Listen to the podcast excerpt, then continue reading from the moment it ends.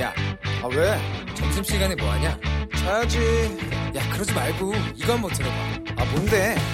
지금 당장 라디오를 켜봐 나른한 오후 깨울 시사 토크쇼 모두가 즐길 수 있고 함께하는 시간 유쾌하고도 신나는 시사 토크쇼 오태훈의 시사본부.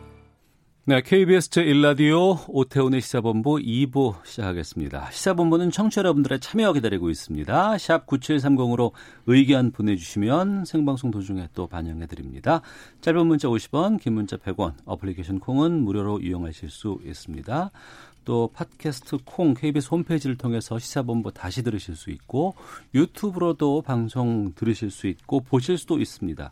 유튜브 검색창에 어, 일라디오 혹은 시사본부 이렇게 검색하시면 영상으로도 만나실 수 있습니다. 오늘 시사본부 2부에 방금 뉴스는 없습니다. 양해 말씀드리겠고요. 자, 전문성과 현장성 살아있는 고품격 high quality 범죄 수사 토크를 지향하는 매주 수요일에 아는 경찰 시간 시작하도록 하겠습니다. 배상훈 전 서울경찰청 범죄심리 분석관 나오셨습니다. 어서 오세요. 네, 안녕하세요. 예, 김은배 전 서울경찰청 국제범죄수사팀장 자리하셨습니다. 안녕하십니까? 안녕하십니까? 예. 지난주에는 총선 특집 방송 때문에 저희가 어, 두 분을 만날 수 없었고요. 2주 만에 뵙습니다. 오늘 좀 여러 가지 내용들 좀 살펴보도록 하겠습니다. 그 인공지능을 이용해서 다른 사람의 얼굴을 합성하고 진짜인 것처럼 구현해내는 영상 기술이 있고 이게 최근에 그 음란 영상물에 반영이 된다는 얘기가 있어서 여기에 대해서 좀 알아보도록 하겠습니다. 이런 걸 이름도 어려워요. 딥페이크 영상이라고 하는데 이 어, 어떤 거예요? 이 말하자면 딥페이크는 합성어인데요. 네. 딥러닝이라고 하는 건 들어보셨을 겁니다. 예, 예. 인공지능 기술에서 음. 우리 뭐 이제 우리 이세돌 구단이 그 알파고와 할 때그 네. 알파고가 했던 인공지능이 자기 오류 학습을 통해서 음. 수만 번의 오류 학습을 통해서 문제를 찾아가는 학습법 예, AI 그게 딥러닝이라고 하고요. 네. 여기에다가 fake 가짜라는 걸 붙여갖고 음. 딥페이크라고 이렇게 만들어진 합성어라고 합니다. 예. 요것은 기술상으로는 잘 쓰이면 좋은 거죠. 왜냐하면 원래의 목적 자체는 인간이 갈 수 없는 도달할 수 없는 만들 수 없는 것을 마치 만드는 것으로 해갖고 음. 구현해 주는 네. 가상으로 구현해 갖고 하는 어떤 기술인데 이것이 잘못 쓰여 갖고 음. 아주 아주 악질적으로 쓰여 갖고 나타나는 그래서 이제 님 합성 영상이 성범죄물이 되는 그런 것 때문에 딥페이크가 문제가 되는 겁니다. 네. 우리가 있을 수 없는 것들을 뭐 가상의 영상이라든가 그래픽 등을 통해서 만들 수 있잖아요. 그렇죠. 대표적인 게 이제 아이들은 참 공룡을 좋아하는데 그렇죠. 공룡을 보고 싶어요. 근데 공룡을 현실 속에선 볼 수가 없으니 이걸 뭐 아주 정교한 그래픽 등을 통해서 만들어내기도 하고 또 과거의 인물들을 뭐 지금 회상할 수밖에 없지만 그 인물을 현재와 같이 해서 어, 영상으로 만들기도 하고 또 지금 있는 사람과 과거의 인물을 같이 합성을 해서 이를테면 무하마드 알리와 뭐 최근에 무슨 뭐 유명한 권투 선수와 같이 경기를 치른다거나 이런 정도라고 생각을 했었는데 지금 이게 워낙에 이 인공지능 기술이 상당히 좀 이렇게 고도화되고 발전하다 보니까 이거를 범죄를 통해서 이용을 한다고 이런 거 아니에요 지금? 그렇습니다. 지금 딥페이크라고 어렵게 생각하시지만 실제적으로 옛날에는 사진을 합성하는 건데 네. 합성하려고 그러면 배 교수님 얼굴에다 제 사진을 오려 붙였어요. 어. 근데 지금 그게 아니고 말씀하신 대로 인공지능을 해가지고 얼굴을 합성하기 때문에 실제로 제 얼굴을 배 교수님한테 붙이면은 배 교수님이 나처럼 보이는 거예요. 어, 그렇죠. 이게 처음에 시작할 때 할리우드 여배우 걸 얼굴을 합성해서 예. 음란 포로를 만들었다고 그래요. 어. 이 딥페이크란 저기가. 그런데 어떻든 요거를 좋게 쓰는 게 아니고 실제적으로 지금 엠베방도 보니까 그 음란 영상에다가 네. 인기 연예인들의 아이들 얼굴을 합성을 했어요. 그런데 음. 일반인이 보기에는 너무나 정교하기 때문에 실제적으로 그 다른 사람 얼굴인데 불구하고 그 아이돌이라든지 그 여성의 얼굴 자기 지인 친척도 관계 없는데 그 얼굴이 나타나기 때문에 깜짝 놀라는 거죠. 어. 그 정도로 정교하게 발달해 가지고 유포한다는 얘기죠. 근데 이제 원래의 이 시초는 아마 코미디 미국 코미디언들이 예, 예. 뭐 이제 일종의 어떤 자기네들 웃기려고 음. 이걸 이제 좀 어- 엉성하게 붙여갖고 해서 거기에 성대모사까지 하는 이런 걸로 이제 시작이 됐는데 네네. 실제 기술이 거기에 붙어버리니까 음. 완전히 정교한 그래서 얼마 전에 오바마 대통령 전 대통령의 얼굴에다가 네. 트럼프 대통령을 비난하는 목소리를 입혀갖고 하는 것도 들어가는 형태. 그러니까 음.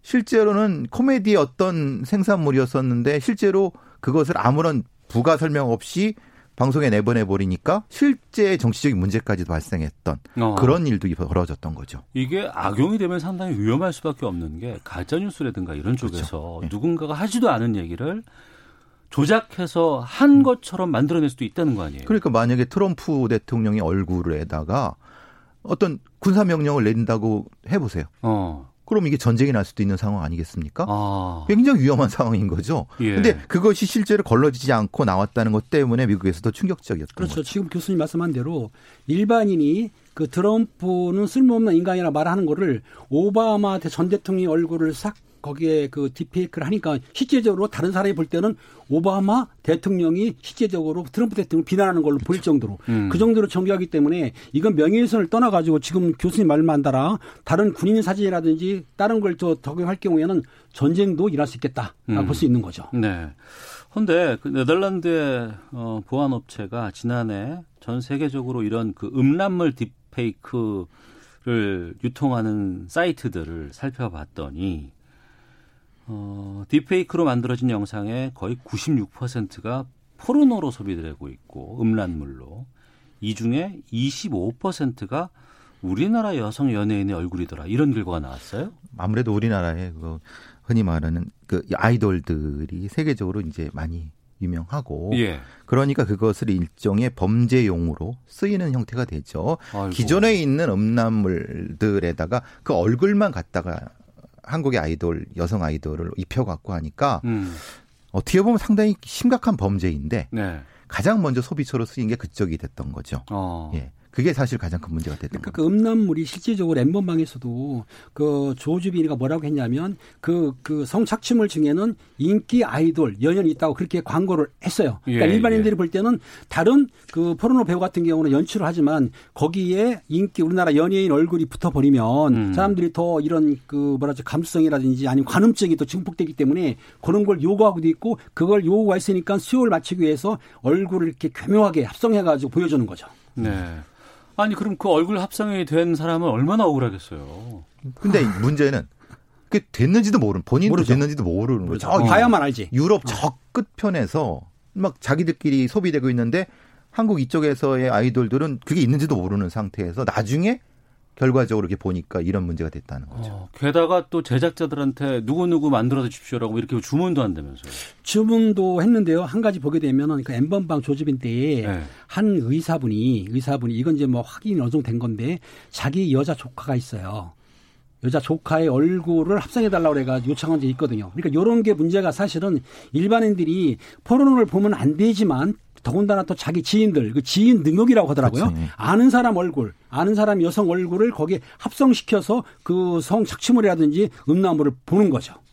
실제로 그렇게 만들어진 영상물을 인터넷에 공개해 갖고 그래서 범죄가 2차, 3차 유발되는 상황이 될 수 있습니다. 어. 어. 떤 거냐면은 특정한 어떤 음- 음성을 입혀 갖고 본인을 공격해 달라는 형태의 것을 인터넷에 뿌린 다음에 그러면 다수의 범죄자가 그걸 보고 그 주소로 들어가서 성범죄를 하겠네. 이런 것도 현실화되는 부분입니다. 이 작업이 범죄가 정말 정교하게 이루어진다고 들었습니다. 그래서 그 실제와 거의 차이가 없을 정도의 어떤 영상을 만들어낸다고 하는데 그럼 이 영상을 뭐 지금 뭐 조주빈이라든가 뭐 이런 사람들 나이도 어리고 전문적인 사람들은 아닌 걸로 지금 보이는데 범죄를 이제 저지르는 사람들인데 여기 IT 기술자가 있다고요?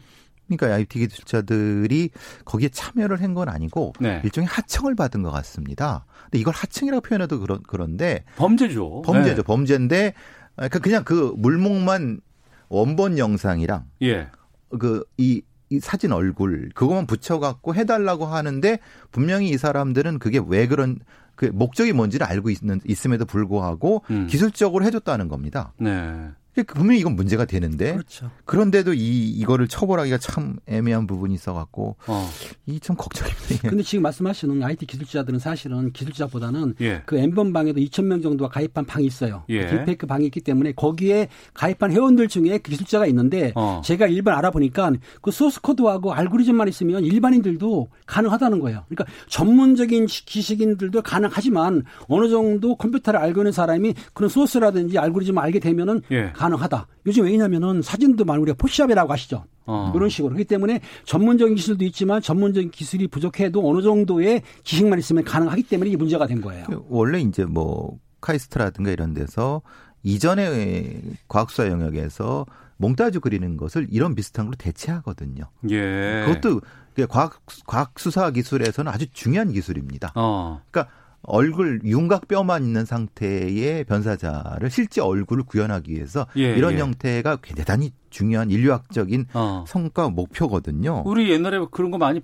봤잖아요. 그렇죠, 뭐 예. 예전에 그 원, 원시인이라든가 유인원들 그렇죠, 예. 어, 그렇죠. 모습들 어. 얼굴이 어떻게 확 이렇게 변화된다거나 네. 이런 것들. 그리고 실제로도 이제 변사자 아니면 실종자의 얼굴, 그러니까 20년 뒤에 얼굴들을 구현해 갖고 음. 수사에서 많은 도움을 받았던 거니까 실제로 하는 데는 이것을 기술 구현하는 데는 어, 아주 높은 기술자만이 아니라 일단 아까 말씀드린 소스 코드 정도만 가지고 있어도 어느 정도까지 되는데 윤리 의식이 없는 거죠. 그게 얼- 얼마나 큰 문제인지를. 그 지금 그 부분인데 윤리 의식이 없는 게 아, 과연 윤리 의식이 없는 건지 아니면 반복적으로 이런 것에 대한 처벌들이 제대로 이루어지지 않고 설사 잘못을 했고 범죄를 저질러도 그리 오래 지나지 않고 다시 또 나올 수 있다는 것들이 반복되다 보니까 그야말로 그것 때문에 윤리의식이 좀 없어진 것은 아닌가라는 생각이 드는데 그렇죠. 지금 이런 상황에 대해서는 처벌들이 지금 어떻게 돼 있어요? 지금 처벌을 보시면 두 가지 나눠보면 되는 거예요. 문제는 음악 그 음란물이라는 성착취물을 성인 거를 제작 배포하게 되면은 처벌을 합니다. 네. 하지만 성인물을 시청하거나 소지하면 처벌은 못하게 돼 있어요. 네. 단지 여기에서 시청 소지, 시청은 처벌 못하지만 소지하는 거는 아동 청소년 성착취물 할 경우에는 소지를 해도 처벌하지만 네. 성인물은 처벌을 않지 않습니까? 예. 그렇기 때문에 그 법에 해당되는 사람 제작 배포한 사람 처벌할 수가 있어요. 예. 있기 때문에 또 처벌 처벌 당연한 건데 또 무슨 문제가 있냐면 디페이크 같은 경우는 얼굴 합성했지 않습니까? 예. 그럼 내 얼굴이 있어. 그럼 그건 내 명예를 훼손한 거죠. 음. 내 얼굴을. 근데 아까 이제 봐야만 알겠지만 그러니까 그 처벌법은 있는데 실제적으로 요게 소지하는 분들에 대해서는 처벌할 법이 없기 때문에 네. 요거를 아마 이번에 디페이크법이라고 아시죠? 성폭력 특별 그 특별법을 개정을 했어요. 해서 이, 아마 6월 25일부터 시행되는 거 아는데 예. 거기에는 합성물을 한 것도 처벌을 하지만 또 음. 빠뜨렸어. 저번에 뭘 빠뜨렸느냐? 소지 시청은 처벌을 못해요 또. 네. 성인물 말하는 겁니다. 아동은 당연히 처벌하지만 성인물일 경우에는 제작 배포는 유통을 5년 이상 뭐 5년 이하 처벌할 수는 있는데 강화됐는데. 강화됐는데 문제는 내가 성인물을 페이크했다 하더라도 소지했다 음. 처벌할 수가 없더라. 참 왜 법에 법사위 단계에서 이게 빠졌다고 제가 들었거든요. 예. 14조 2항입니다. 허위 영상물 등의 반포 등 해갖고 여기에는 이제 합성 가공 이렇게 돼 있고 다른 소지 부분에 대해서는 예, 법 조항이 없기 때문에 네. 그러면은 실제로 이제 실제로 지금 이 처벌에 그 어떤 효력이 얼마나 되느냐. 어. 왜냐하면 소지부터 강력하게 처벌을 해야지 음. 처벌의 효과가 생기는데 이게 제작 반포 정도까지만 하면은 이게 실제로 어, 처벌 효과가 있느냐 이런 문제도 있는 거죠. 네. 하, 그 빠진 것도 문제지만 또 우리가 그동안 봐왔잖아요. 뭐 기껏해야 뭐 한 1년, 뭐 6개월, 뭐 1년 6개월 초범이고 뭐 어, 많이 뉘우치고 있고 또 탄원서 받아가지고 뭐 이러고 있으면은 또 감경해주고 이런 것들이 너무나 좀 많았지 않았습니까? 이게 지금 선- 반포가 되면은 시행이 되면은 네. 이게 양형 기준이 없기 때문에 음.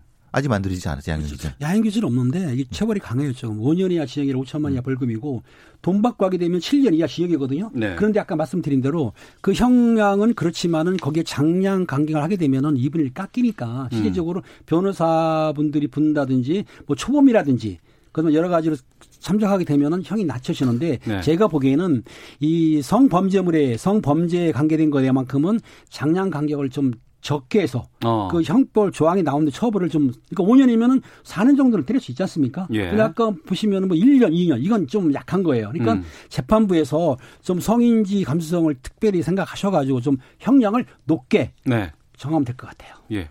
배성훈 교수께서는. 그러니까 실제로 이제 이것을 다루는 수사기관에서도 네. 충분히 인식이 있어야 되는 거거든요. 음. 그러니까 이거 수사를 다루는 경찰이나 검찰에서도 이게 그렇게 큰 뭐 문제가 돼? 라는 아니한 인식이 팽배해 있었거든요. 어. 물론 법도 없었, 없었지만은. 네네. 그러니까 피해자 중심의 피해자에 대한 어떤 중심의 그런 생각을 안 하고 음. 그러니까 결국은 이런 범죄자들을 양산낸 꼴이 되는 거죠. 그러니까 네. 어 물론 판결에서도 문제지만 수사 단계에서도 적극적으로 우리 음. 수사 당국이 적극적으로 이 수사를 진행하는 방식으로 어 바뀌어야 될 거라고 보여집니다. 알겠습니다. 청취자께서도 의견 보내주고 계시는데 3699님 정치인들이 성인지 감수성도 부족하고 문제의식도 없는 것 같습니다. 새로 당선된 분들 이런 범죄에 대한 강력한 처벌이 가능한 법을 꼭 만들어 주시길 바랍니다. 이주유님 이런 기술을 좋은 쪽으로 쓴다면 많은 사람들에게 감동과 웃음을 줄 수도 있습니다. 그런데 이렇게 나쁘게 쓰고 돈벌이 수단으로 악용하는 것 정말 화가 납니다라는 의견도 보내주셨습니다. 자, 아는 경찰 배상훈 전 서울경찰청 범죄심리분석관 김은배 전 서울경찰청 국제범죄수사팀장과 함께하고 있는데요. 다음 주제로 가보겠습니다. 공직선거법 위반 등의 혐의로 구속돼 재판에 넘겨진 한국기독교총연합회 한기총 대표 회장 전광훈 목사가 지난 월요일이었습니다. 보석으로 풀려났어요. 김은배 팀장님, 그 구속된 지 두 달이 채 안 됐는데 조건부 보석으로 풀려났습니다. 어떤 조건이었어요? 그렇습니다. 한국 기독교 총연합이죠.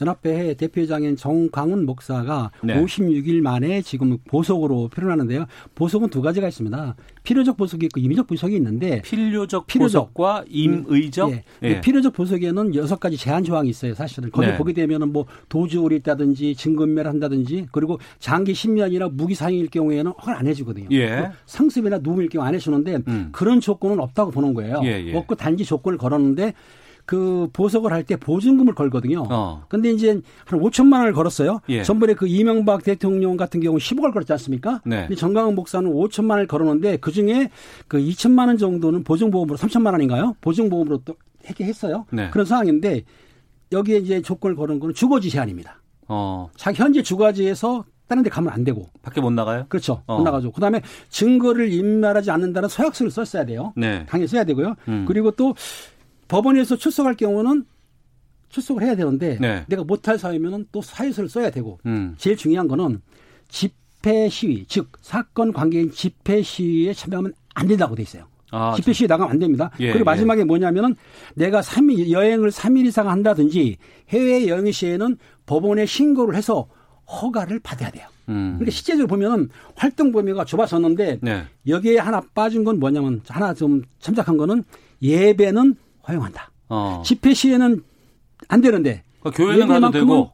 예배를 주관할 수가 있는 거죠. 예, 예. 그렇지만 집회 시에는 안 되는 거죠. 근데 어. 여기가 참 문제가 이분이 실제로 문제가 됐던 것이 어, 딱- 그 예배한다고 가서 예, 그렇습니다. 제 말이 그거거든요. 집회한 거 아닌가요? 예배를 빙자하고 정치적인 발언을 했기 때문에 어. 공직선거법 위반 혐의거든요. 네. 그러니까 분명한 것은 이분이 예배를 참가하시고 거기서 정치적 발언을 했을 경우는 어떻게 할 것이냐. 음. 이게 두 가지입니다. 보면은 그 집회 시위 법률을 따른 거는 옥 외 집회예요. 네, 실내는 네. 아닙니다. 어. 실내에서는 확성기 틀지 않는 한 관계는 없어. 예. 그런데 원래 예배는 교회 안에서 드리는 건데 예. 우리가 일반적으로 일반적으로 야외에서도 예배를 드리거든요. 어. 그렇다고 한다면은 집회 시에는 아니고 예배를 드리는데 밖에 나가서 야외 예배를 드린다.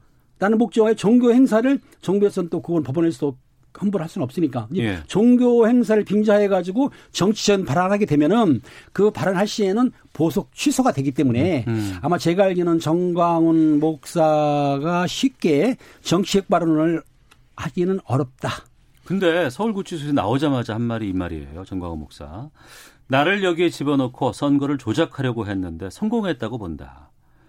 이렇게 말을 했다고 하는데. 아니 그거는 지금 집회 시위가 아니지 않습니까? 아니, 집회 그러니까요. 참가한 거 네. 아니기 때문에. 근데 예. 이말 자체가 정치적 발언이고 그죠. 이 음. 부분이기 때문에 아니 굳이 이런 말씀을 또 하시면은 예. 판사들이 그래도 이제 보석으로 이렇게 풀려나게 해줬는데 아 이건 너무 심한 거 아니냐.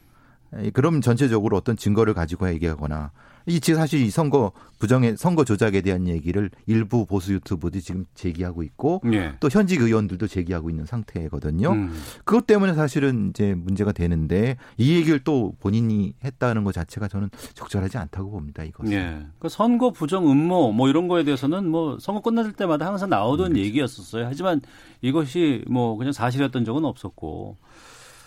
그 미래통합당 내에서조차도 이거는 말이 안 된다. 이렇게 무시 전략으로 좀 가고 있는데 뭐 일부 의원이라든가 뭐, 뭐 보수 유튜버들 이런 쪽에서 계속 이런 얘기를 전하는 건 왜 그렇다고 보세요? 두 분께서. 그건 이제 이번에 보시게 되면은 그 여당에서 압승을 했지 않습니까? 예. 그러다 보니까 선거 투표 용지를 바꿔치겠다든지 음. 아니면 왜냐하면 그걸 보게 되면은 뭐 많이 나오는 거 이런 걸 바꿔치겠다라고 하든지 일부 뭐 일부 쓰레기통에 뭐 그 투표 용지를 폐기한 걸 봤다든지 이런 유언 비어라 볼 수 있는데 사실상은 증거로 확인된 적은 아마 발견되지 않았을 거예요. 한 번도 그런데 없었죠. 그런 상실감 때문에 그런 그 보수적인 유튜버들이 지금 그런 일부 다는 아닙니다. 일부가 이렇게 하는 거를 아마 일부 의원들이 수용했다고 하는데 내가 알기로는 미래통합당도 그런 그 부정선거라고는 아마 인정을 안 한 걸로 알고 있거든요. 그렇죠. 이준석 최고위원 같은 경우도 이것은 글쎄요, 좀 심하게 얘기하면 조회수 올리는 거다. 네. 조회수 올리는 길로 이렇게 말을 하는 거지.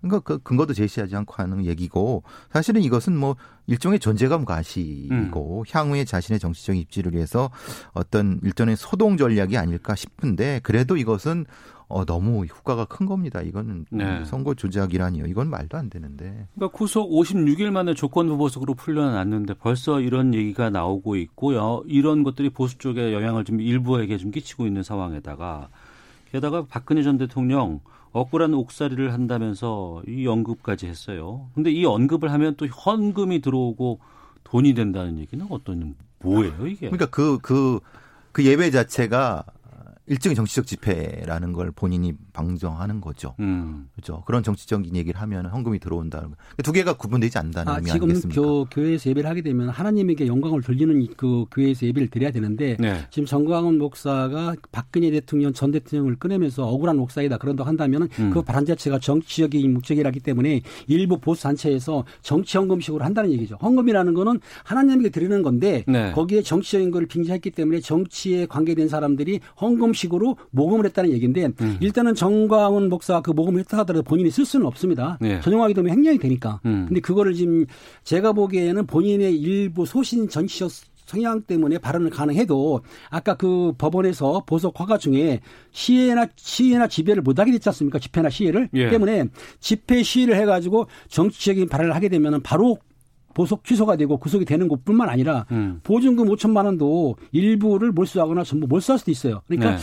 아마 그렇게 무리수를 두지 않을까 싶은데 또 모르죠. 앞으로 봐야 되니까. 글쎄요. 박정, 박근혜 전 대통령이 억울한 옥살이라고 하면은 헌정을 부정하는 건가요? 아니면 사법부를 무시하는 건가요? 음. 이거는 적절한 말이 아니죠. 네. 그리고 이 본인이 분명히 나올 때 정치적 발언을 안 하겠다고 했으면은 일정 기간 동안 자제를 하셔야지 적절한 거 아니겠습니까? 근데 이런 그 논란 네. 그리고 나온 지 이제 두 달, 이제 이틀밖에 안 됐잖아요. 그렇죠. 예. 근데 벌써부터 이런 얘기가 좀 나온다는 거를 재판부가 이거를 생각을 못 했을까요? 예상을 못 했을까요? 근데 이제 어쨌든 어 뭐 큰 틀에서는 불- 불구속 수사 불구속 재판이 원칙입니다. 아, 예, 그래서 예. 이제 보석 부분에 대해서는 좀 폭넓게 봐는 게 맞는데 음. 문제는 어떤 증거 인멸이라든가 네. 어떤 다른 부분에 대해서 계속 이것을 야기할 때는 바로 취소를 해야지 음. 이것이 일법 냈게 될 수 있는 건데 근데 그럴 모르겠습니다. 이게 판사님이 그럴까? 근데 이제 법- 법원에서 정치적 발언만큼은 제한하지 않았어요. 단지 사건 관계인 그 피해자라든지 그 참고인 그 일부 사람들하고 연락을 하지 마라. 네. 변호사만 만나지 변호사 외에 사건 관계인들한테 문자를 보내거나 음. 카톡을 하거나 전화하거나 하지 말라고 했는데 거기에 단서 조항에 정치적 발언 금지라는 발언은 없기 때문에 네. 아마 정광훈 목사께서는 이 말을 듣고 음. 아 정치적 견해를 밝힌다. 내가 사람 모으지 않고 혼자 하겠다. 이런 생각을 하는 것 같은데 좀 위험한 발상이죠. 만약에 법원에서 이거를 정치적으로 깊이 관여해가지고 지금 사건이 부정선거 아니 선거도 껴있지 않습니까? 그렇죠. 그러면 거기에 발언했다 그러면 은 보석을 취소할 수도 있는 상황이 되는 거예요. 사실. 은 네. 그러면 이제 이번 주말 되면 아마 좀 여러 가지 것들이 좀 이렇게 생각을 해봐야 될 것 같은데 그러니까 교회 예배는 지금 주관할 수 있는 상황인 그렇죠. 거죠. 그러니까 일요일이 12원 주 일요일이 이제 큰 문제가 되는 게 어. 예배를 하면서 과연 예배만 볼 것이냐 어. 아니면 거기에 또 따라서 정치적 발언을 할 것이냐 따라서 이게 집회냐 시위냐 아니면 예배냐하고 판가름이 날 수가 있는 거죠. 근데 어. 거기에 이제 그 담임으로 계신 사랑제일교회라고 제가 알고 있는데요. 거기가 지금 서울시의 지침을 어기고 계속 그 예배를 하고 있죠. 있는 상태라고 그렇죠. 방역이라든가 이런 지침 네. 같은 것들 잘 안 지키고 있죠. 그러면 네. 현직법 현 행법을 어기는 상태에서 본인이 그걸 하시게 되면 이건 문제가 되지 않을까요? 저는 그 부분은 본인께서 진짜 심사숙고하셔야 될 거라고 보여지거든요. 어, 알겠습니다. 지켜보죠, 뭐. 두고 어떤 것 같습니다. 나오는지에 대해서. 아는 경찰 마치도록 하겠습니다. 배상원 전 서울경찰청 범죄심리분석관, 김은배 전 서울경찰청 국제범죄수사팀장 두 분과 함께했습니다. 두 분 말씀 고맙습니다. 감사합니다. 감사합니다. 헤드라인 뉴스입니다. 문재인 대통령이 제5차 비상경제회의를 주재하고 정부가 나서서 50만 개의 일자리를 창출하고 연기됐던 공공부문 채용 절차도 정상화시키겠다고 밝혔습니다. 오늘 결정된 비상대책의 전체 규모는 85조 원에 달합니다. 코로나19 신규 확진자가 어제 하루 11명 늘어 안정세를 보이고 있습니다. 오늘부터 코로나19 사태 이후 문을 닫았던 일부 국립휴양림과 수목원 등 야외시설 운영이 재개됩니다. 정부는 국제사회의 K방역 전수 요청이 증가함에 따라 범정부 차원의 코로나19 대응 국제 방역협력 총괄 태스크포스를 신설한다고 밝혔습니다. 제주항공이 필리핀에 체류 중인 우리 교민 189명의 귀국을 돕기 위해 내일 막탄 세부 국제공항에 전세 항공편을 띄운다고 밝혔습니다. 민주당 이인영 원내대표는 오늘 긴급 재난지원금 대상을 명확히 해달라고 통합당을 압박했습니다. 통합당은 예산 편성권을 가진 정부와 국정을 책임지는 여당이 엇박자를 내는 상황이 먼저 해소되어야 한다는 입장입니다. 미래통합당 김종인 전 총괄 선거대책위원장은 조기 전당대회를 전제로 한 통합당 비대위원장은 할 수 없다고 오늘 라디오 인터뷰에서 말했습니다. 4.15 총선에서 인천 동구 미추홀 선거구에 출마했다가 171표 차이로 낙선한 민주당 남영희 후보가 재검표를 포기하기로 했습니다. 윤석열 검찰총장의 아내 김건희 씨의 도이치모터스 주가 조작 연루 의혹과 관련해 경찰에 내사 보고서를 언론사에 넘긴 것으로 의심되는 경찰관 2명이 입건돼 수사를 받고 있습니다. 지금까지 헤드라인 뉴스 정원 나였습니다. 이어서 기상청의 송소진 씨 연결합니다. 미세먼지와 날씨 정보입니다. 바람을 타고 날아온 황사의 영향으로 현재 중부지방과 경북 지역에서 미세먼지 농도가 나쁨에서 매우 나쁨을 보이고 있습니다. 중부지방은 늦은 오후까지, 남부지방은 밤까지 황사의 영향을 받을 전망입니다. 바람은 전국적으로 오늘까지 매우 강하게 불겠습니다. 시설물 관리에 각별히 유의하시기 바랍니다. 한편 경기 동부와 강원 영서, 충청도와 전북 내륙에는 한때 빗방울이 떨어지는 곳이 있겠고요. 오늘 낮 기온은 서울 8도, 광주와 대구 13도 등으로 종일 쌀쌀하겠습니다. 내일도 꽃샘 추위가 이어질 전망입니다. 현재 서울의 기온은 7.7도입니다. 미세먼지와 날씨 정보였습니다. 이어서 이 시각 교통 상황을 KBS 교통정보센터 김한나 씨가 전해드립니다. 네, 찬바람이 강하게 불면서 화물차 운전자들은 짐 관리를 더 단단히 하고 운행하셔야겠습니다. 서울 외곽고속도로 판교에서 구리 쪽으로 서하남 진입로 1차로에서는 화물차 관련 사고를 처리하고 있습니다. 2차 사고 나지 않도록 주의하셔야겠고요. 경부고속도로 서울 쪽으로는 양재 부근에서 반포까지 정체, 반대 부산 방면은 한남에서 서초 사이에서 밀리다가 신갈 분기점에서 수원 부근 3km 정체입니다. 중부 내륙고속도로 창원 방면은 문경세제 터널 부근 3km 정체 인데요. 작업 여파 때문이고요. 이후로 진남터널 갓길에서는 고장난 승용차를 처리하고 있습니다. 호남고속도로 천안 쪽은 삼내 나들목에서 익산 분기점 2, 3차로에서 노면 보수 작업을 하고 있어서 1km 정체고요. 광주 대구 간 고속도로 대구 쪽은 가조 나들목 2차로에서 사고를 처리하고 있으니까요. 주의해서 운행하시기 바랍니다. KBS 교통정보센터였습니다. 오태훈의 시사본부는 여러분의 소중한 의견을 기다립니다. 짧은 문자 50원, 긴 문자 100원의 정보 이용료가 되는 샵 9730, 우물정 9730번으로 문자 보내주십시오. KBS 라디오 앱 콩은 무료입니다. KBS 라디오 오태훈의 시사본부. 지금 여러분은 대한민국 라디오 유일의 점심 시사 프로그램을 듣고 계십니다. 네, 1시 29분 지나고 있습니다. 김성환의 뉴스 소다 시간입니다. 시사의 진행자 김성환 시사평론가와 함께합니다. 어서 오세요. 네, 안녕하세요. 예, 오늘은 뉴스 소다에서 어, 북한 김정은 위원장의 건강 이상설이 왜 나왔는지 이런 보도가 나온 배경에 대해서 좀 살펴보도록 하겠습니다. 어제 아침 아침에 갑자기 네. 연합에서 CNN 보도를 속보로 띄웠어요. 네. 건강이 이상하더라. 그리고 나서 오후쯤 되니까 이제 청와대에서 김정은 위원장 지방에 체류하고 있고 정상적으로 활동을 하고 있다 이렇게 밝혔다고 하는데 좀 정리를 좀 해주세요. 뭐 말씀하신 것처럼 어제 오전에 CNN을 통해서 전 세계 긴급 뉴스로 타전이 됐죠. 김정은 위원장이 수술 후에 심각한 위험에 처해 있다. 네. 이런 첩보를 미국 정보 당국 관계자가 주시하고 있다 이런 내용입니다. 음. 이게 문장이 이렇게 배배 꼬여 있어요, 사실은. 네. 그러니까 조사를 하고 있다는 것도 아니고 모니터링하고 있다 이런 표현을 썼어요. 음. 근데 이런 사실 자체가 CNN은 상당히 신뢰를 받고 있는 언론이잖아요. 네네. 네. 이런 언론에서 보도가 되니까 음. 굉장히 음. 많은 사람들이 놀랐던 거죠. 근데 사실은 건강 이상설을 보도한 곳은 북한 전문 매체, 국내 매체인데 데일리 NK라는 곳이에요. 예. 하루 전에 보도를 했거든요. 음. 김 위원장이 지난 12일 평안북도 묘향산 지구 내에 있는 김정일 일가의 전용 병원인 향산진료소에서 심혈, 심혈관 치료를 받고 시술을 받고 인근 별장에서 치료를 받고 있다 이렇게 전했거든요. 네. 그러니까 어 뭔가 수술을 받았는데 음. 그 심혈관 질환으로 근데 CNN은 한 발 더 나아가서 중태에 빠졌다는 식으로 보도를 한 거예요. 어. 그러니까 조금 더 더 소식이 한 번 나가니까 네네. 오 이건 뭔가 이상하다 이렇게 된 거죠. 블룸버그 통신의 백악관 출입 기자도 트위터에 이제 글을 올렸는데요. 예, 예. 어, 지난주 심장 수술을 받았고 그가 살아있더라도 건강에 좋지 않을 것이라는 정보를 미 정부가 입수했다는 얘기를 들었다. 음. 이렇게 이제 올렸어요. 또 MBC 뉴스 같은 경우에도 두 명의 전현직 미 당국자는 김 위원장이 심장 수술을 받고 혼수 상태에 빠졌다고 말했다. 뇌사 상태다 이렇게 얘기를 했어요. 네.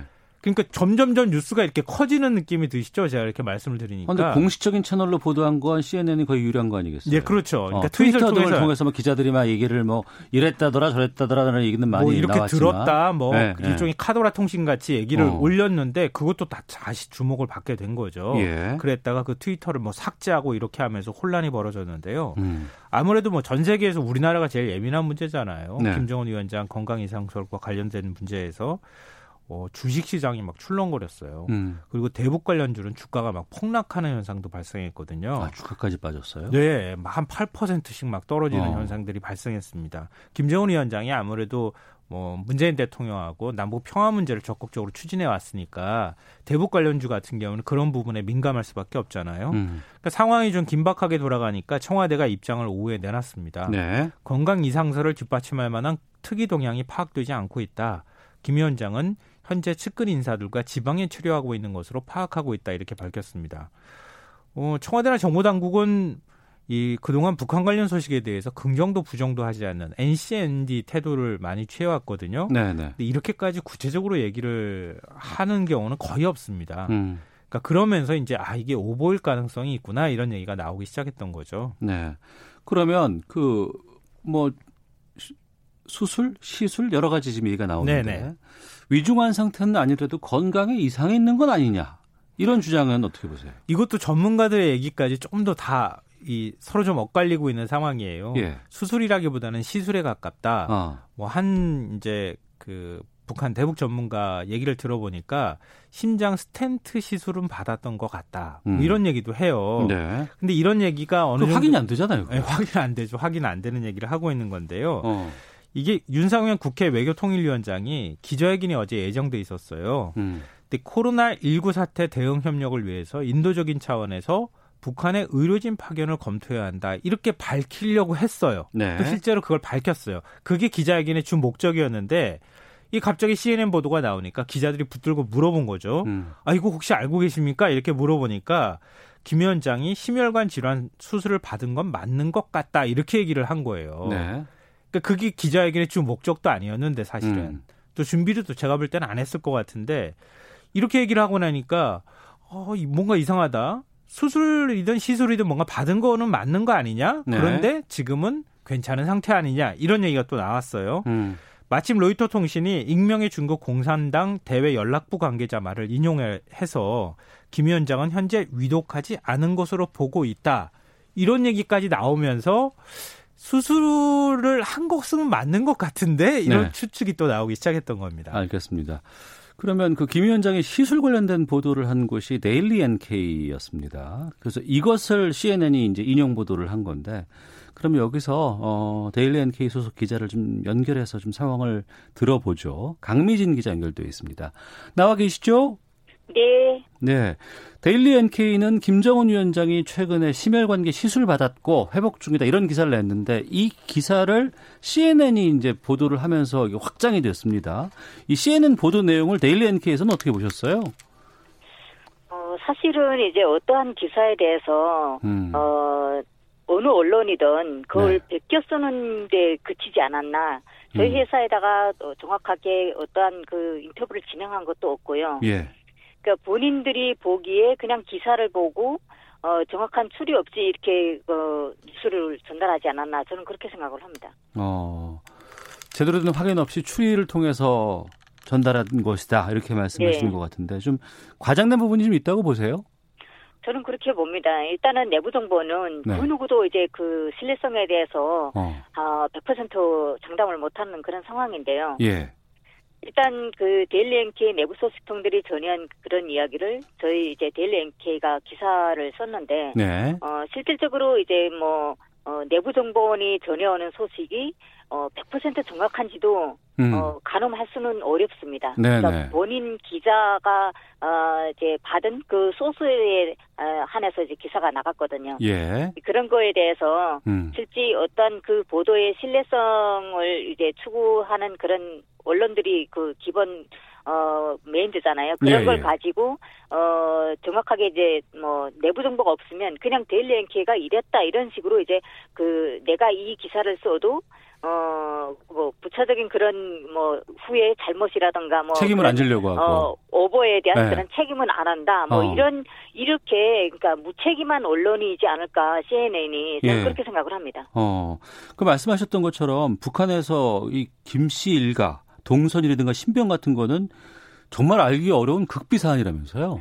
정말 어렵습니다. 이 극비상이라기보다 이거는 진짜 국비상의 그 안에 들어간 극비상이 될 수도 있습니다. 음. 예, 김정은 일가에 대한 모든 동선은 어 그 동선 그 관리하는 부서가 따로 있고요. 네. 그리고 특히나 신변에 대한 어떠한 이런 걸 했다는 것에 대해서는 내부에서 관리를 하는 사람들도 잘 모르거든요. 어. 정말 측근의 최측근이 아니면 정말 모른다는 뜻입니다. 예. 그래서 김정은 어 이런 여러 가지 그 일가에 대한 여러 가지 그런 비화들 뭐 일화들 이런 거는 정말 추측성이 좀 많을 수도 있고요. 조그만 음. 그, 어, 소스를 하나 꺼내가지고 거기다가 이제 살을 많이 붙여서 이제 나가는 게 일반적이라고 저는 생각을 합니다. 네. 그래서 북한의 그런 뭐 간부들이 볼 수 있는 그런, 어, 내부적인 상황이 어, 고, 고위급 그런 간부들도 이 정보는 꺼내기가 어려웠을 거라고 저는 생각을 합니다. 네. 그러면 그 심혈관계 시술 받았고 회복 중인 것 여기에 대해서는 이건 어느 정도 좀 신빙성이 있다고 판단하세요? 어, 일단은 뭐 어, 해당 기자가 어떻게 뭐 확인을 했는지는 어, 저로서는 이제 잘 음. 어, 모르지만 네. 뭐 정말로 이거는 이 정보를 밖으로 끊어내서 국경을 통해서 한국까지 퍼지고 세계로 퍼졌다. 이거는 음. 이걸 전달한 그 사람 자체가 어, 목숨을 담보로 하고 이걸 전달해줬을 가능성이 있거든요. 네. 그만큼 북한이 중요하게 여기는 상황인데 음. 실질적으로 북한 김정은이 에, 이제 김정은 위원장이 그게 4월 15일 그 참배에 참가하지 않으면서 이게 그 터져 나온 거잖아요. 예, 예. 근데 이전에도 이러한 사건들은 어, 좀 있었던 것으로 저는 알고 있거든요. 음. 보이지 않게 되면 여러 가지 건강설이라든가 추측 이런 게 난무했어요. 네. 그래서 저는 어, 북한 내부 상황을 내부 소식을 10년간 다뤄온 그 경험에 비추어서 볼 때 네. 저는 어, 시기상조가 아닐까 음. 이 정보에 대해서 네. 에, 그 다른 데서 이제 그 본인들이 좀 더 확인을 해봤으면 좋지 않았을까 그런 생각을 해보네요. 어. 그리고 지금 북한에서 전혀 관련된 반응이라든가 이런 것들이 나오고 있지는 않거든요. 이건 왜 그렇다고 보세요? 어, 북한은 이제 뭐 여러 가지 그 상황 어 바로바로 내보내는 그런 시스템은 아니잖아요. 예.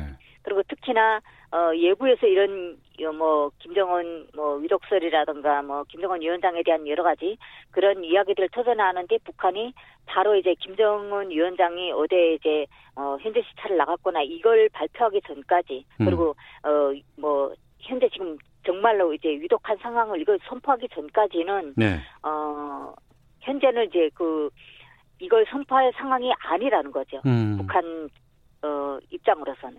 예. 만약에 김정은 위원장에게 정말로 무슨 이상이 생긴다 그러면 북한 내부에서는 어떤 움직임들이 발생합니까? 어떤 것들을 포착하면 되겠습니까? 어, 사실 외부에 알려진 거하고는 좀 다르게 북한에서는 예. 어, 내부 상황이 어렵다 아니면 그 정말 이런 그 유고 상황이 생겼다면 내부에서 단합을 하는 게 일반적인 그런 모습 행태입니다. 어, 오히려 단합을 한다. 그렇죠. 왜냐하면 예. 어, 고 김일성 주석이 사망했을 때도 역시 똑같이 전국이 어, 일심동체로 이렇게 어, 하나의 흐름을 보여줬고요. 음. 김정일 위원장 사망했을 때도 역시 북한은 물론 후계자가 있었기 때문에 그랬을 수도 있지만 네. 북한이 북한 김정은 체제가 어, 후계 구도에 대해서 전혀 생각지 않고 있을 수 없다는 거는 그런 말도 안 되거든요. 그러니까 음. 어떤 후계에 대해서는 항상 이제 어, 차후 후계자는 생각하고 있다고 저는 생각을 합니다. 예. 그런 상황에서 어, 내부 그런 어, 조직 단결력이라든가 뭐 어, 주민들을 이렇게 그 잡으려고 하는 건 어, 뭐 이전 시기랑 비슷한 그런 행태를 보이지 않을까 생각합니다. 음, 알겠습니다. 오늘 말씀 여기까지 듣도록 하겠습니다. 고맙습니다. 네, 감사합니다. 네, 지금까지 데일리 NK의 강미진 기자 연결해서 상황을 좀 들어봤습니다. 강미진 기자도 좀 많이 좀 약간 화가 좀 나 있는 느낌도 지금 네. 제가 받았는데. 글쎄요, 받아들이시는 분에 따라서 어, 판단은 좀 달리하실 수 있, 는 것 같지만 네. 제가 볼 때는 좀 그 데일리 NK 보도에 대해서 음. 이게 오보일 가능성을 언급을 한 것 같아요. 음. 그러니까 지금 뭐 담당 기자가 누구를 취재했는지는 모르겠지만 이거를 어디까지 신뢰할 것이냐 이걸 자신하지 못하겠다 이런 얘기를 지금 하고 있는 상황이거든요. 그러니까 이 보도를 인용해서 이런 첩보를 확인하고 있다 이렇게 보도를 한 언론사들도 사실 줄줄이 같이 오보를 했을 가능성을 생각해 볼수 음. 있지 않을까 생각합니다. 네. 이전부터 북한 최고 지도자에 대한 오보는 참 많았어요. 정말 많았죠. 이거 사실 다 제가 언급하기가 좀 애매하긴 한데요. 네. 뭐 제가 몇 가지 사례 들어볼까요? 말씀드려보면요. 어, 김일성 피격 사망설. 네. 혹시 들어보신 적 있으신지 모르겠어요. 그게 조선일보가 한 건가요? 네, 조선일보가 했던 겁니다. 1986년도에 보도한 거고요. 네. 실제로 김일성 주석이 사망한 건 1994년도죠. 네, 네.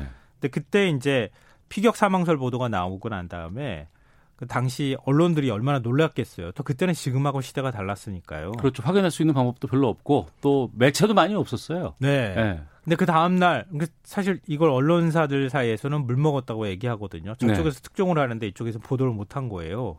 그러니까 다른 언론사들도 지금 뿔이 단단히 난 거죠. 어. 그 다음 날 호해를 다 만들었어요. 예, 예. 근데 피격 사망설로 보도를 한 것에 살을 계속 붙여요. 언론들이. 어.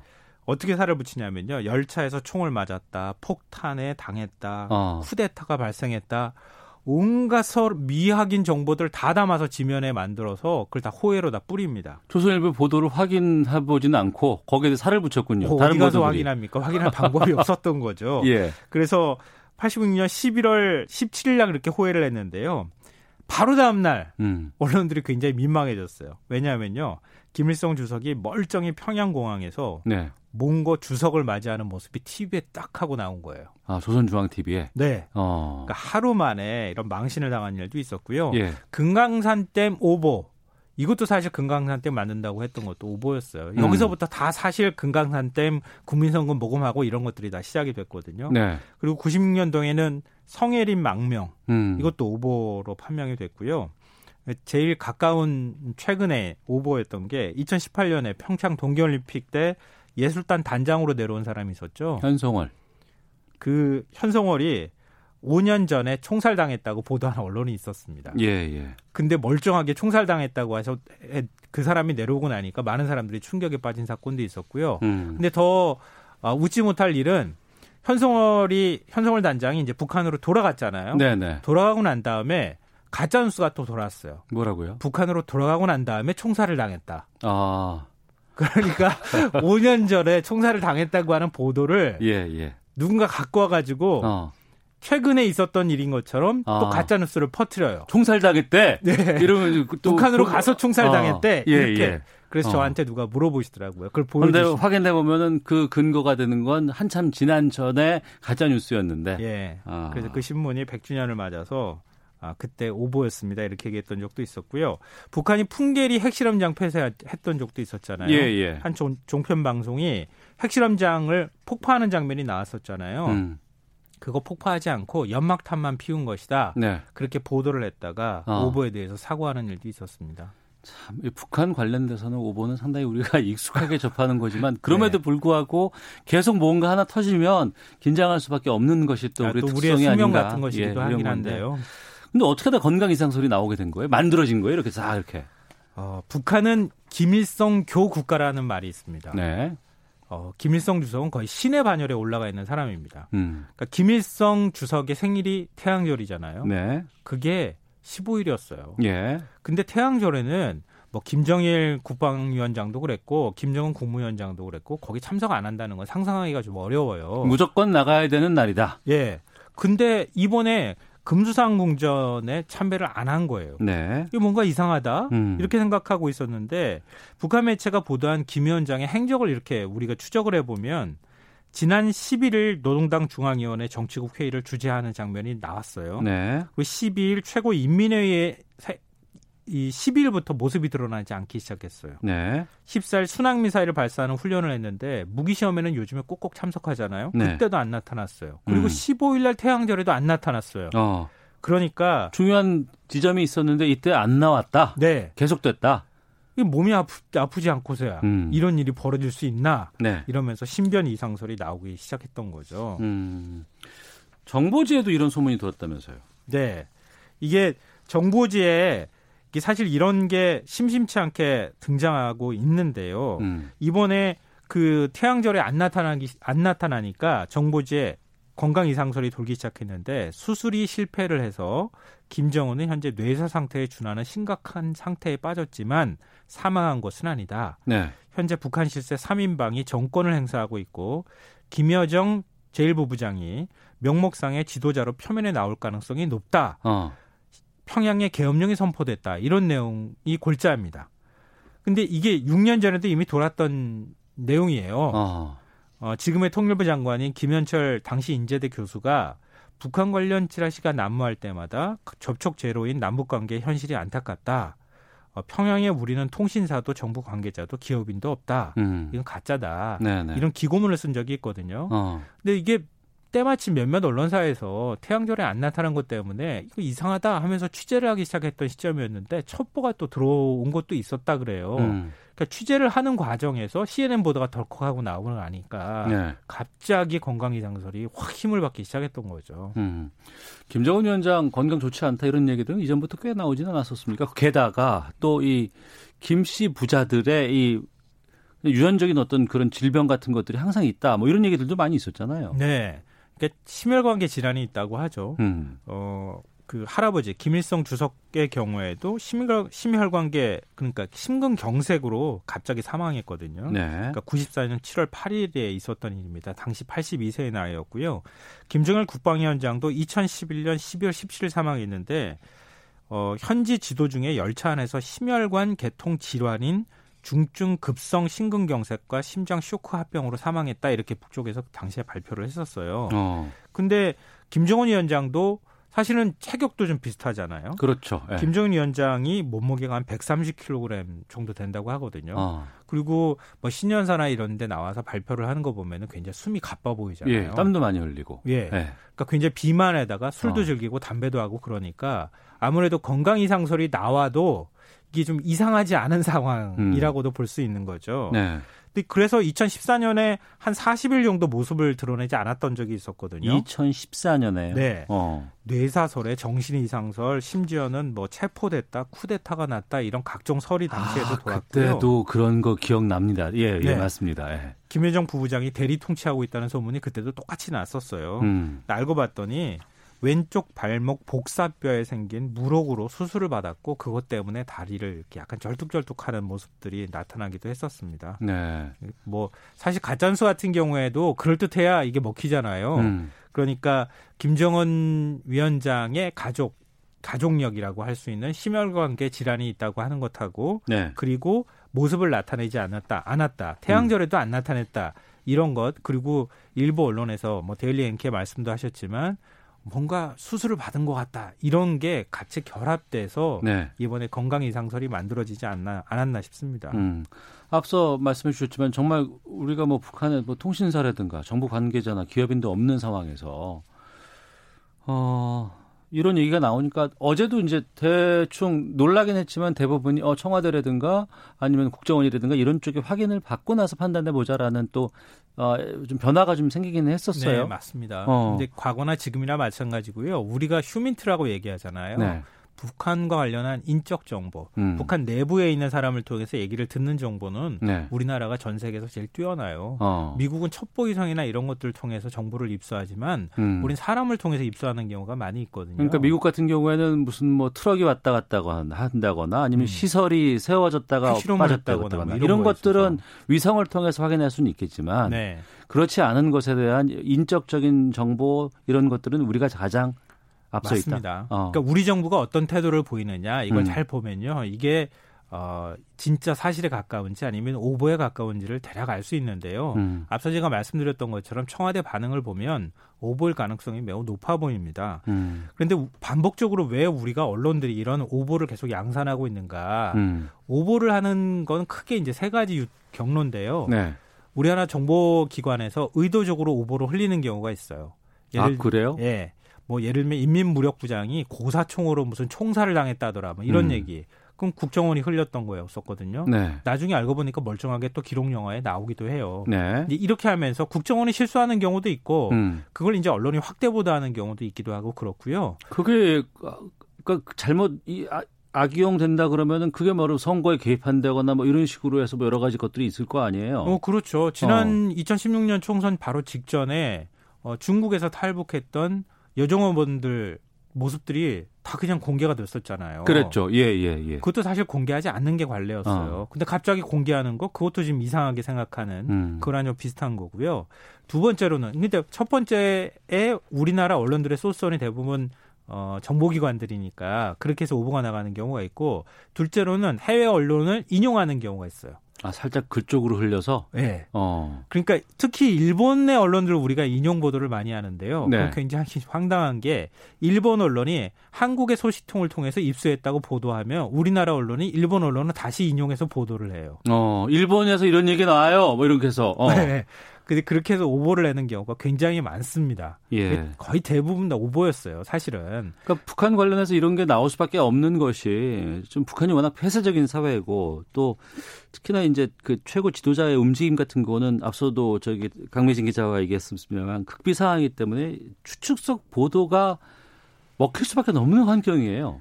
네, 기자들 사이에서 요즘은 좀 덜하긴 하겠지만 네. 농반 진반으로 하는 말이 있어요. 가장 쓰기 어려운 기사도 북한 기사고 음. 가장 쓰기 쉬운 기사도 북한 기사다. 네. 정보가 없으니까 뭐 쓰려고 해도 쓸 수가 없는 게 북한 기사죠. 어. 그렇지만 어떻게 쓰더라도 소송을 당할 일이 있습니까? 부담을 져야 할 일이 있습니까? 확인돼도 책임도 안 져도 돼요. 대부분은. 그러고 그냥 슬쩍 넘어가는 데, 것들이 굉장히 많아요. 어. 그러니까 가장 쓰기 쉬운 기사도 북한 기사인 거죠. 예. 근데 이 제가 굉장히 흥미로운 얘기를 들었는데요. 그 언론을 통해서 국가부 북한대학원 교수가 한 말인데요. 네. 우리나라를 비롯해 서방은 기본적으로 북한을 공포와 예능이 뒤섞인 나라로 바라본다. 공포와 예능이 뒤섞인? 네. 어. 미지의 나라를 무서워하면서도 예. 약간 좀 조롱한다. 어. 그러니까 한 사람이 최고 지도자가 이 뭔가 통치를 하면서 예. 거기에서 아까 현송월 총살성도 설도 마찬가지거든요. 뭐 음. 음란물 무슨 뭘 영상을 제작했다거나 이런 예, 것들처럼 예, 예. 그렇게 조롱해요 우리가 어. 북한을 그리고 북한이란 나라를 체제를 굉장히 우습게 생각하는 경향이 있거든요. 예. 그 그러면서 또 굉장히 철권 통치하는 나라로 바라본다는 거죠. 그, 그 부분이기 때문에 좀 여쭤볼게요. 앞서서 이제 일본 언론들 보도가 이제 그런 유에 속한다고 얘기하셨는데 일본에서 지금 나오는 게 김정은 위원장이 문제가 생기면 그 다음은 김여정 부부장이 된다더라 이런 보도가 나왔거든요. 이건 어떻게 보세요?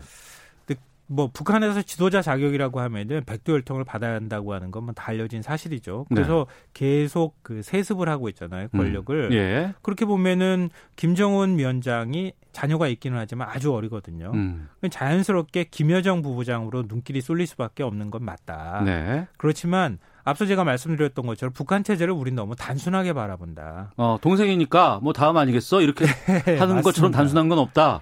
근데 북한 그렇게 단순한 나라는 아니에요. 예. 북한 관련 전문가들의 얘기를 들어봐도 음. 북한 군부가 과연 어느 정도로 뒷받침해 줄 수 있는가. 예. 그리고 권력 이양기를 그냥 곧바로 권력을 이어받지는 못해요. 어. 김정은 위원장도 몇 년의 시간이라는 걸 거쳤거든요. 안에서 그랬나요? 권력 투쟁을 하기도 했었고요. 아, 그래요? 예. 어. 그래서 고모부가 총살되거나 이런 음. 일도 있었잖아요.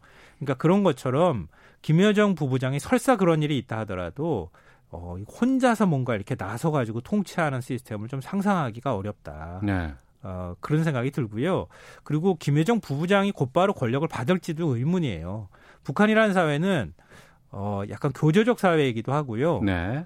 어, 유교적 사회주의 국가라고도 우리가 흔히들 얘기하거든요. 유교적 사회주의? 우리보다 더 보수적이에요. 사실 어. 그런 면에 있어서. 그러니까 어, 남성, 여성이 지도자가 된다고 하는 것을 어떻게 받아들일지 예. 이런 것도 우리가 좀 생각해 봐야 합니다. 어. 그러니까 곧바로 김여정 부부장이 권력을 승계받을 것이라고 하는 거는 예. 우리가 북한 사회를 너무 쉽게 생각하거나 잘 몰라서 하는 얘기에 가까운 것이다라고 저는 생각합니다. 음. 하지만 최근에 뭐 외교 무대라든가 여러 가지 친서 같은 것들 전달하고 할 때는 전면에 섰던 건 맞잖아요. 네, 그런 면에서는 그렇죠. 음. 지금 그리고 조직이라 당 조직을 또 관할하고 있는 제일 부부장이기도 하기 때문에 네. 그런 면에서 위상이 높아진 건 맞지만 음. 그렇다고 권력을 곧바로 받는다고 생각하는 건 너무 순진한 거 아닌가 그런 생각도 듭니다. 알겠습니다. 0324 이사님, 북한 관련 오보 이제는 좀 보지 않았으면 합니다. 속보가 아니더라도 나중에 좀 더 확실해진 뒤에 보도하는 자세가 필요해 보입니다. 5507님, 김성환 평론가님 정확하고 흔들리지 않는 시사평론 언제나 믿음직합니다. 고맙습니다. 라는 또 응원 문자도 보내주셨습니다. 자, 김성환의 뉴스 소다 시사의 진행자 김성환 시사평론가와 함께했습니다. 오늘 말씀 고맙습니다. 네, 고맙습니다. 예. 자, 오태훈의 시사본부 여기서 인사드리겠습니다. 내일 뵙겠습니다. 안녕히 계십시오.